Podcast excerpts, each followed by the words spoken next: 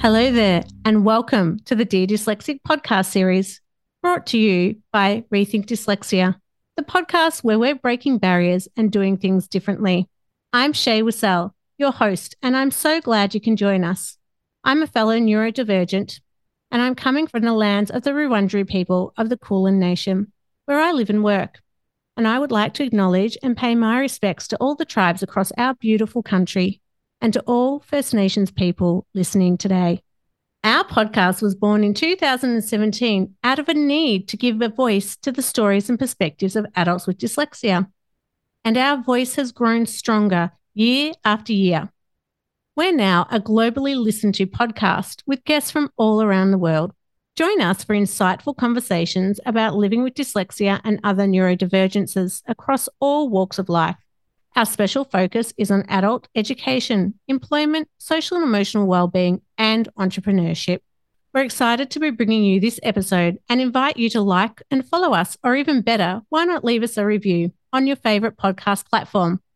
So let's get started. Hello, everyone, and welcome back to the Dear Dyslexic podcast series. Today, I've got a fantastic colleague of mine who's joining from Texas in the US, Malvika, and we're here today to talk about uh, mental health and well-being, and also the launch of our new program, Our Minds Matter, which kicks off this year, which is 2024. So I think this must be our, oh my gosh, 63rd podcast we're going to release.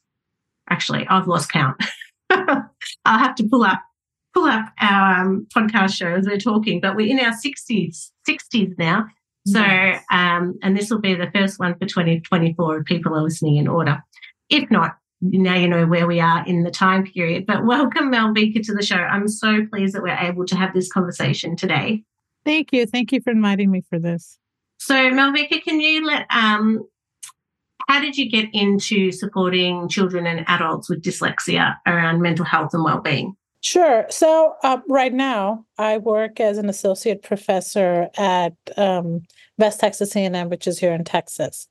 In 2018, I had somebody from a um, state level organization reach out to me and say, "Hey, we wanted you to do a presentation on mental health of parents or caregivers of children with learning disabilities." And I was like, "Sure, let me look into that."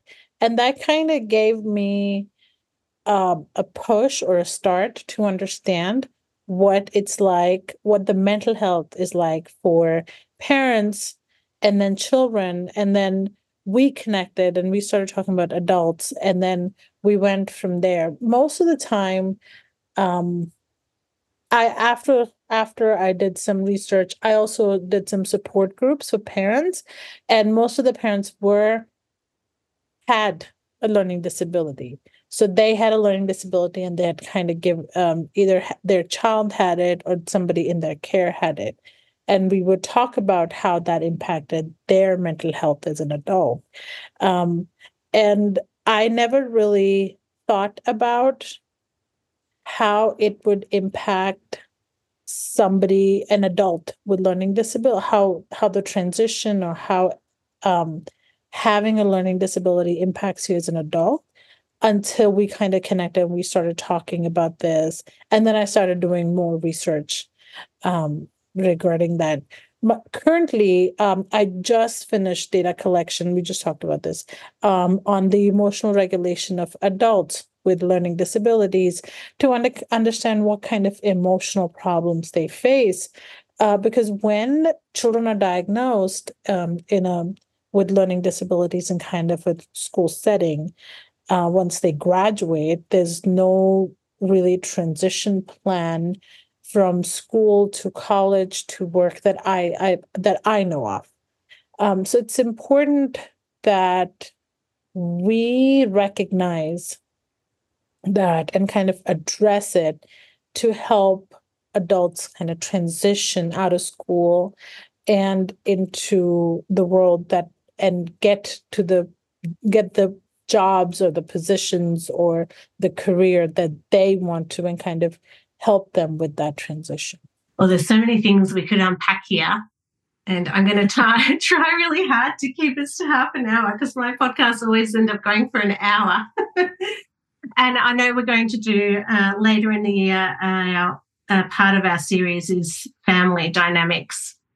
But mm-hmm. a lot of the adults you were talking to, so had they they hadn't had the opportunity to be diagnosed yet? Was it a, a recognition after their children had been diagnosed that was most likely coming from them, or were these adults that had had the opportunity to be diagnosed as well? Some of them had the opportunity to be diagnosed. Some of them were suspected um, and some of them they were confirmed once their children were confirmed so it was more like oh i see that i had that as a as a child as well um, most of the parents not most but some of the parents were aware of what learning disabilities and dyslexia was before their child started to get the diagnosis others had not really heard about it had not really experienced it had never really been diagnosed with it. But when their child got diagnosed, they it, was like a light bulb. Some people call it a revelation. Mm-hmm. Yes. Yes. A, a revelation. and so, what were some of the? So you started out looking at how parents could support their children, but it ended up I, being a support. I started group. looking at how parents could support themselves while caring for a child with learning disability. And that's so, where I started. That was the first thing that I started to do. From there, I went to children uh, with learning disabilities and what are their what is the impact on their mental health? And then from there i went to okay there are adults here as well. How are we transitioning these children that we're looking into into the workforce? Um, and from what I see, there isn't much, there's no transition plan. There is here in school, I'll give you these accommodations, and then you can figure it out once you go to work. And that's all of the work we do is around how do we support that transition period into the workplace or into higher education. Or we find a lot of adults coming to us because one, they've been diagnosed later in life, or they're just struggling to manage and to retain their job. And there isn't, as far as I know, either, there isn't any transition planning to support young people. And what we're hoping to do is be able to work with schools and to be able to do that transition piece because I think a lot of it, and you you're you've worked in the space, but what I've seen is that self advocacy piece is really not there because we don't know how to mm-hmm. self advocate and we don't know how to disclose to get the support we need. Have you found that through your work? That is tr- that is correct. Some of the parents were working to have their children advocate for themselves. So here in the US they have like meetings where the teachers would say here is the accommodations that I can give and then they would have the child decide what accommodations would work for them and what wouldn't, and kind of verbalize that during the meeting. While there were other parents who did not really, had not really reached that point yet and weren't really working with their kids for the self advocacy part of it. But, but but at the same time, you know, when we say, oh, you should advocate for yourself, and there is a lot of stigma with having a learning disability uh, there's a lot of misconceptions when it comes to having a learning disability. There, there are studies that have been done that say, you know, there's no difference in IQ for somebody with learning disability versus without learning disability. But then there's so much stigma around it that people don't really want to talk about having a learning disability to anyone. What are there are there any strategies you talk with either your young people or parents around how we can reduce that stigma? I find in Australia that we don't have a lot of uh, leaders or people in in their careers that are coming forward to say it's okay. It feels like um, the autistic community have done this really, really well of coming out and being proud of being autistic and um, asking for the accommodations they need. And we're starting to see that in Australia with ADHD as well. Um, mm-hmm. A lot of people posting and talking about it, but we don't seem to have a lot of Australian leaders talking about it. So, how do we reduce the stigma? Have you have you seen any anything in the US to help? I think there's just a lack of knowledge. People don't know um, what learning disabilities are. My partner, who is in, who's an engineer and he does engineer stuff, he and I have talked about it a lot, and he's talked about how you know until we actually had a conversation, there wasn't really anything before that that he had actually learned what learning disabilities are so there's no really conversation around it. There's no real education around it. It's just oh the person who has learning disability or knows somebody that has a learning disability probably knows about it versus there are others who are completely in the dark and don't really know what learning disabilities are. A lot of times people learn from movies and there are movies out there that have depicted learning disabilities as such some accurate most not. But they they've talked about it and they've tried to bring awareness for it but i don't think that's kind of that's worked. As you said having leaders out there who share um, their experiences who state the fact that i have a learning disability and this is how it impacted me.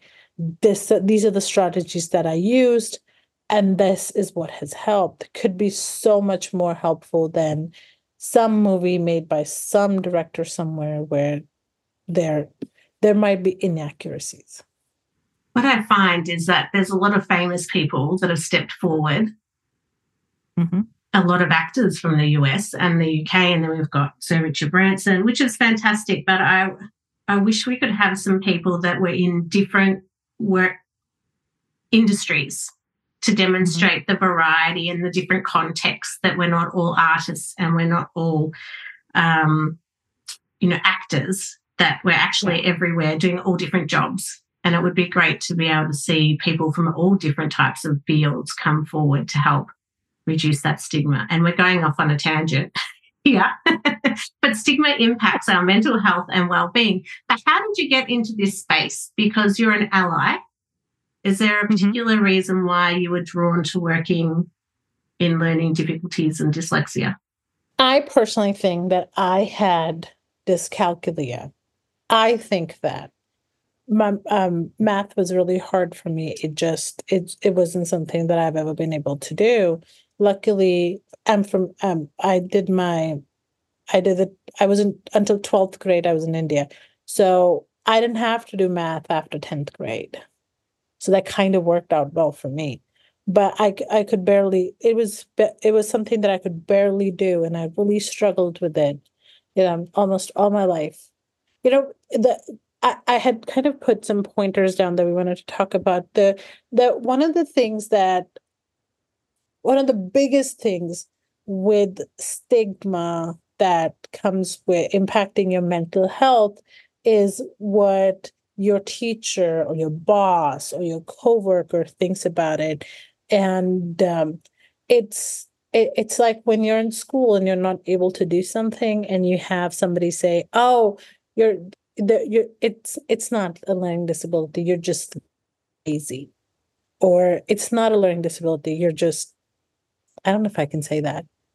Stupid? Can I say stupid on the phone? Yes, because okay. a lot of us have been a lot of us have been told that. We've been told we're stupid yeah. and lazy and dumb, yeah. and lots of other words, descriptive words that mm-hmm. are not mm-hmm. nice at all to hear. Yeah, that, that that are not nice. And when you're told that over and over again, even for an entire year, that that impacts your mental health. That impacts what you think, how you feel about yourself, and we had this conversation the last time uh, we met like even as adults it impacts you. And you know you have to re- really work to not react to certain things that are said to you or to to, to certain um, conversations that you have because that that that that word lazy or stupid or dumb that was said to you once is still somewhere in the back of our head and it it has long-term implications you know.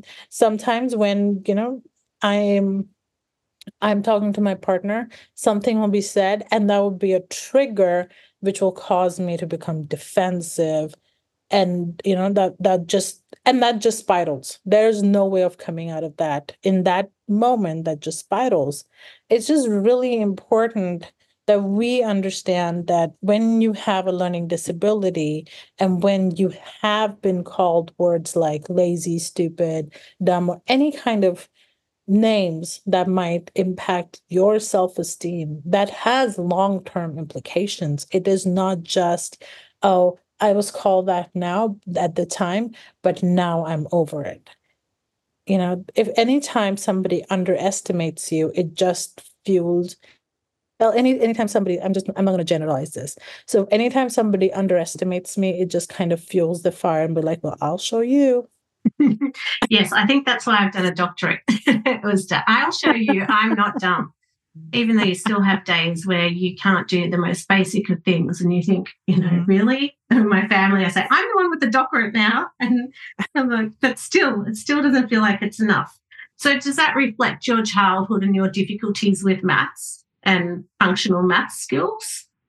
I I think so. I mean, I don't do math anymore. Um, my husband and I have this running joke where he'll ask me to do something with math and I'll like take out my calculator and I'll just do the basic thing with my uh with my calculator and then he'll just look at me and say, you know, okay, I'll, I'll wait for you to figure that out. And then like he understands that now. We used to get in we I used to really we used to really get into it earlier when something would happen and he would say something and then, you know, the walls would go up and that was the end of that but i i think it just makes it it's normal that's what i want to say when you have a learning disability and you have been called names all your life and you have had to deal with if even if bullying at the most basic level in school outside there are triggers that impact you long term and those triggers stay with you until you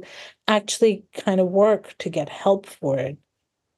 If you notice any kind of if and you know whoever's listening to this podcast can go and think and if they reflect on the past week what made you mad or what um, made you sad or what made you angry you know you can go back and you can think about it and you can recognize those triggers and you can most of the time connect them with something that's happened in the past.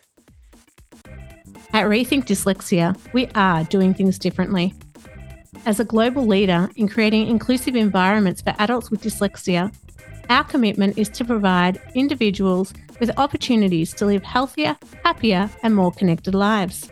Through our range of tailored services, including coaching, learning and development programs, consultancy, and training, we're helping dyslexic individuals, businesses, and organisations to better understand and support their dyslexic employees. So, if you're looking for insights, inspiration, and expert advice on dyslexia and how you can provide inclusive practices and environments, then head to rethinkdyslexia.com to find out more or book your free consultation today.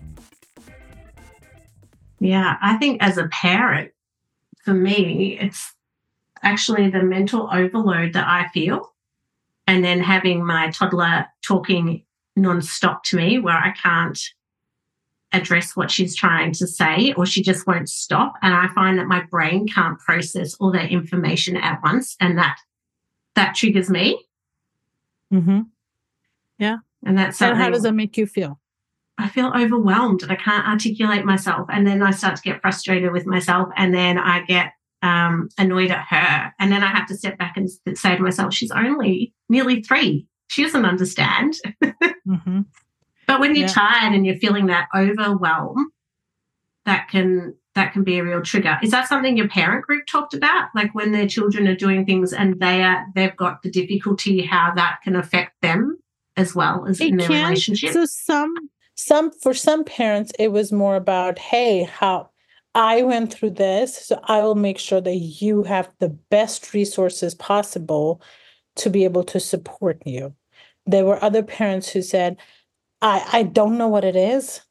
I'm just going to rely on the teacher to see what best resources they can provide my child. And then there were some who said, I don't know what it is. They're getting the services that they get. I'm sure it'll they'll figure it out. So there were parents on very different levels who were trying to see and and you know for some parents a lot of it is you know I have two kids with learning disabilities and I got to make sure that both of them get the best resources because I'm sure every parent wants that for their child. And then there are there were there some parents who were so overwhelmed with all the information that was provided to them as soon as their ch- their child got diagnosed with a learning disability that was just hard to process and that kind of that, that again made them made their walls go up made them defensive and it was hard to kind of have a conversation with someone when um, they're they're overwhelmed they're overloaded with information you know?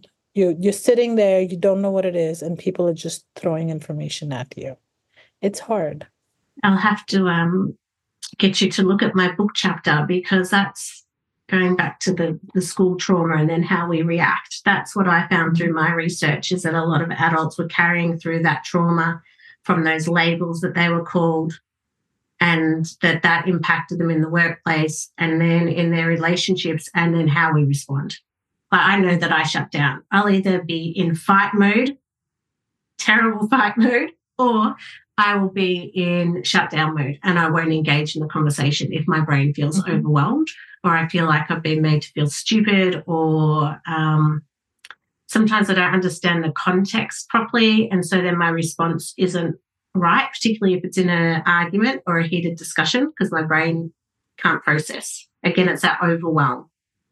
Mm-hmm. And then that makes me really angry because I'm not artic- articulating what I'm trying to say. It's hard. It's hard because you're in the middle of a conversation. You're, well, you're you're in the middle of a heated conversation, and you're you're trying to put your point across. Then uh, the other person is telling you so much, and you're like, I, I don't, I, this this is my point. This is what I'm saying, and the other person keeps talking, and you're just like, yeah, I, I can't do this. I need I need to kind of step away.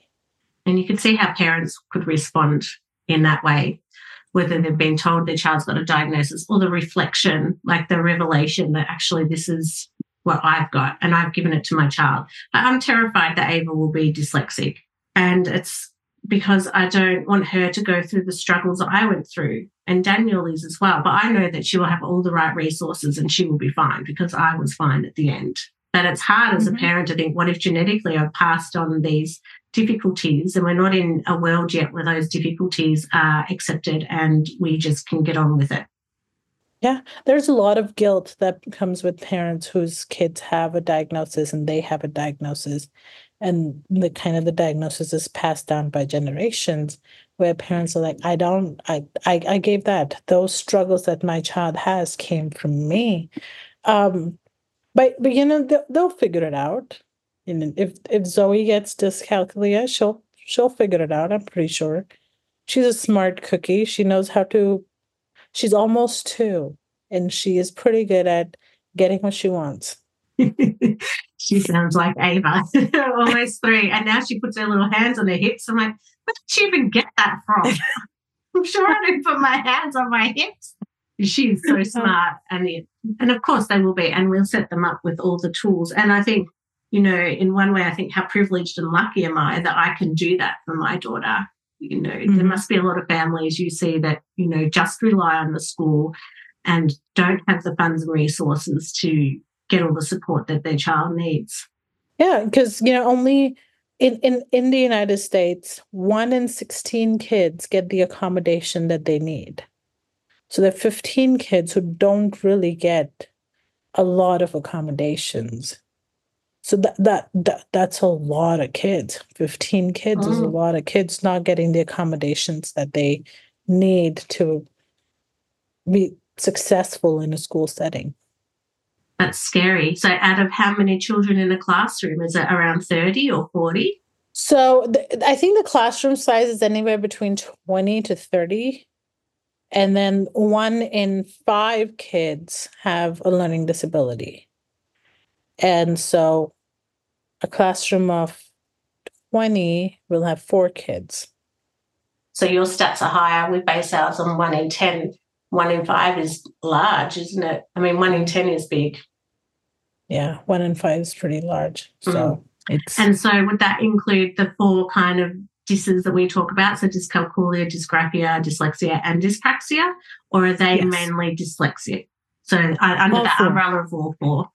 All four, and then some of them do have dual diagnosis, so they'll have one and the other, and um, it's just you know the diagnosis process is tough, and then you get the diagnosis, and then the reflection, the revelation, you know, all of that is hard. And then finally you get to the accommodations, and some of them get it and some of them don't. And so you're sitting there going, okay, this is the best that we can get at this time, so we'll take it. And do you see a lot of that co occurring? So outside of the four, because I've got dysgraphia and dyslexia, and like dyscalculia, it's not talked about as much. So it's really great to for mm-hmm. you um, to be talking about your dyscalculia because it's um it's not talked about as much as it should, and the prevalence rates are really quite high. Um, do you see a lot of crossover with outside of the learning disabilities, ADHD, and autism, and other neurodevelopmental difficulties? I think so. I think there is ADHD is pretty prevalent, but sometimes ADHD can be a misdiagnosis because, you know, if I don't, if I'm sitting in a classroom and I don't understand stuff, I might act out because you told me to stand up and kind of tell you what my answer is. Right.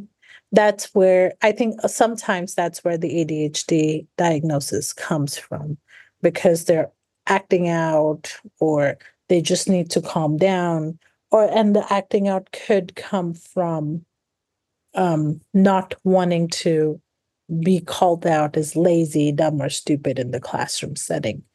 But autism definitely, I, I've seen autism more recently than before. So, autism and the learning disabilities kind of more recently. But ADHD, yes, definitely. Yeah, I think I've referenced 40% of those with ADHD will be dyslexic as well. And I'm pretty sure now, after doing all my work with Judith, she's diagnosed me as ADHD. So at some point, I'll get that assessment. But now, I now the more I reflect on it, and it's really hard because you say, well, what is what is one difficulty versus what is the other? Because there's such crossover. Mm-hmm. If a child's called up in the classroom and they don't want to engage in that activity, it could be because they're feeling shame about it rather than it being a, a, a different type of reason for them not wanting to do it. Definitely. And it's a, a lot of it is um I think a lot of it that still goes back to that stigma of teachers have the stigma, parents have the stigma, children don't want to be hauled out. So all that goes back to that. I feel like we've covered a lot in mm-hmm. half an hour. and without unpacking too much, because I think I don't want to unpack too much because we've got our our Minds Matters series coming uh-huh. up.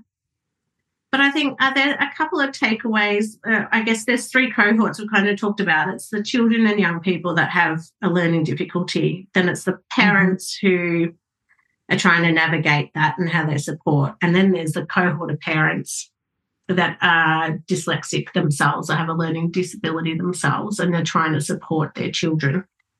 Mm-hmm. So, out of yes. those three cohorts, is there one take home for each cohort, or is that too hard to talk about? We need to wait till we run our sessions. we can we can we can do one takeaway from each sessions. I would say, uh, children and young people with learning disabilities. Um, this is kind of their time to learn strategies that they could use to deal with any kind of shame or negative feelings that comes with ha- with the diagnosis of learning disability or when somebody calls you lazy this is the time to kind of get support and remove those labels that so people a, have put on you. As in counseling support because i don't think we said that you're a, we didn't say that you're a counselor oh yeah No, I was just realizing as you were talking that we haven't talked about your extensive career in counselling and your PhD in education and counselling, and um, which is how we got connected through our research. Yes, but, um, I am so a counselor. I'm a licensed professional counselor here in Texas, and I am a um, I'm a certified school counselor from Ohio. So, um, yeah, so when just getting that mental health support at a younger age can be very beneficial for you to kind of recognize those triggers and not mm-hmm. you you'll never leave it behind, but be more mindful of all of that. Um, then there's the cohort of parents of children with learning disabilities. I think connecting with other parents, trying to understand what um, what kind of tools that are being used um, that the other parents are using and kind of learning from each other. It, the world of learning disabilities can be very isolating. So you want to put yourself out there and get the resources and learn about the resources that you can. And the third one was parents that have been diagnosed with uh, learning disability and their children have one too. What can we? Oh. What can we do? Not that Ava's hasn't been diagnosed yet, so I'm not putting myself in that bracket. But what can parents that have a learning difficulty or disability do to mm-hmm. support themselves? I think it's um, supporting themselves. Yeah, I think it. Yeah, I think one of the best things that as a parent you can do is kind of recognize your triggers get the help that you need to kind of recognize it and be able to work with your child to and both both and if you if as parent you don't do this both you as a parent and your child can work together to learn how to advocate for yourself. So you being you modeling that behavior for your child and the child being able to follow through with it. And do you think um, focusing on i know with my nephew my brother and his partner really focused on my nephew's strengths and mm-hmm. um, you know he's really good at sport. So I mean, not all children are good at sport. I definitely wasn't. I'm sure I'm no. dyspraxic because I'm so poorly coordinated. I'm sure I've got all the four disses. Um, but is there something that parents can do around that strength based approach, not just for their children, but also for themselves? I mean, everybody has strengths right? And as as somebody who has a learning disability you have there is an area which is either explored and you kind of stop looking into it or there is an unexplored area that you're really good at that would work really well for you. Um like i'm the same way i don't play sports but i i do crossfit and i can do crossfit like a crazy person um all day every day. And that's I like weightlifting and I think that's kind of my strength and that is what I use as something to help me um, as a coping skill as well. So so you can you can you have to go out and you have to find your strength.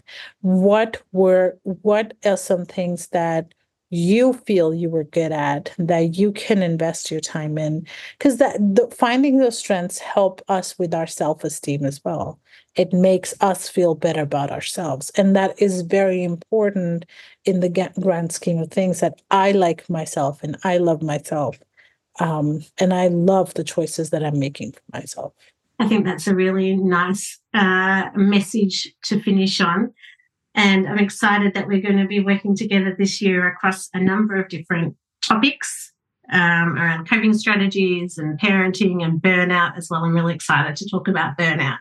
Um, and I'd love to have you on the show to talk about dyscalculia a little bit more because we don't often get to talk about that. And it would be great to kind of unpack how that looks for you and what mm-hmm. strategies you use because I know going through higher education, maths being so difficult for me, that it's really like how you manage to get through with having to do a lot of, you would have had to do maths as well through your courses, I'm assuming. In, uh, I, I stopped doing math in 10th grade. So you didn't have to do, because so I in India, in I did my research, but it wasn't, I, I'm very good at probability. Like when it comes to mathematics, I can do probability really well. Calculus, algebra, those things were just a simple multiplication division that I couldn't do. I can do probability really well. But now when it comes to statistics, I've taken some statistics courses. Um, I have had to work three times as hard as some of my colleagues to do that. But when when when it comes to specific mathematics courses, other than statistics courses, I haven't done math since 10th grade. Well, so that's I, how that's how the education system works. well, it'd be great to have you back on to talk about, uh, you know, how does it affect you day to day? Like our mm-hmm. dyslexia affects us uh, definitely day to day. But I won't sidetrack, and I sidetracked us off that beautiful ending that you had said. but I think I've done pretty well to keeping us near to time this time. Yeah. So Thank you so much for coming on the show. And I'm really excited to do our Facebook Live uh, in the coming weeks to talk about our first Our Minds Matters program that yep. we're running. And mm-hmm. um, I'm super excited about all the potential work we're going to be doing across research and mental health. So thank you so much for your time. Thank you for inviting me. And I hope you have a wonderful evening and we'll talk to you soon. See ya. Thanks, Thank Malvika. Bye. If you haven't done so already, make sure you sign up to our mailing list so you can keep up to date with everything we are doing at Rethink Dyslexia. So head to rethinkdyslexia.com.au. And don't forget, if there's anything you heard today that was distressing, you can contact Lifeline on 13 11 14 or Beyond Blue on 1300 22 46 36. Thanks for listening and bye for now.